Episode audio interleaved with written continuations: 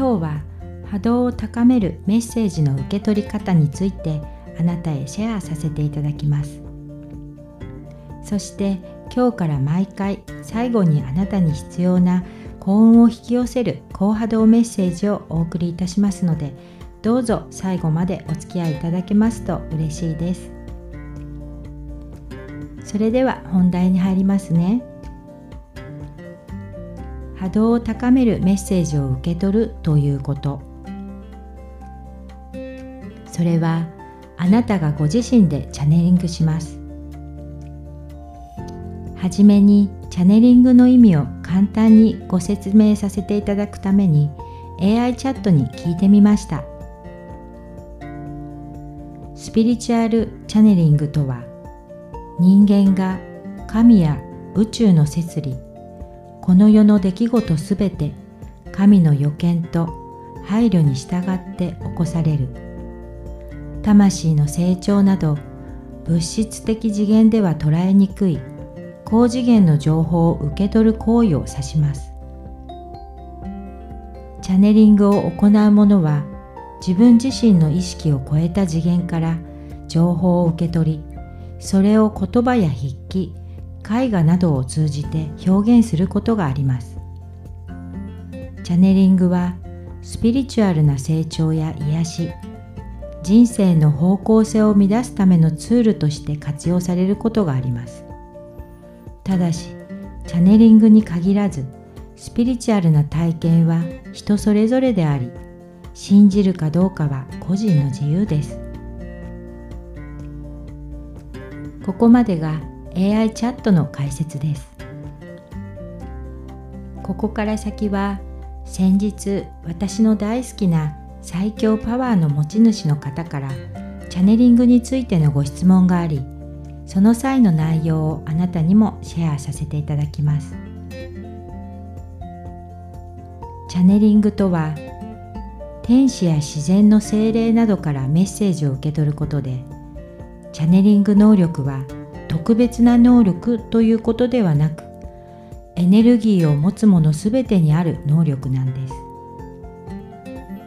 大人になるにつれてこの能力を必要としない生活を送るようになり退化しているとも言えます。霊気などのエネルギーワークを学んでいくと心と体がどんどんクリアになり心や頭の中にメッセージやイメージ映像として提示されることが起こってきます。また人によっては音や声として聞こえたりもします。虫の知らせのような予感。ゾクゾクしたりワクワクしたりするのは感情や感覚で提示を受け取っているということになります。ですがこのチャネリング能力を必要がないと感じている人にとっては奇妙だといった扱いを受けることもあります。チャネリングはエネルギー同士の交流であって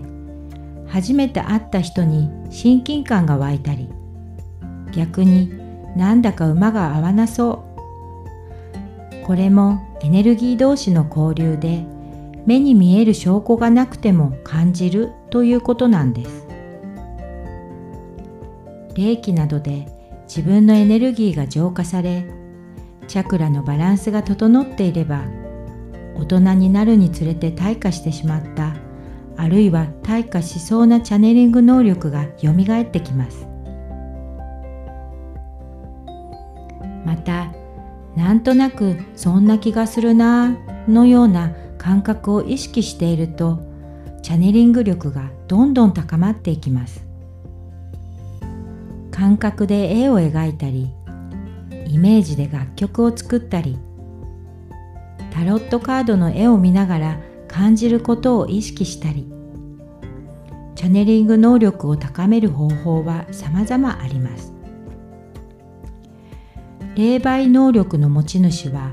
亡くなった人とつながりコミュニケーションを図っています。私たちもこのエネルギーとつながりたい場合は意図すればつながれるようになっていきますが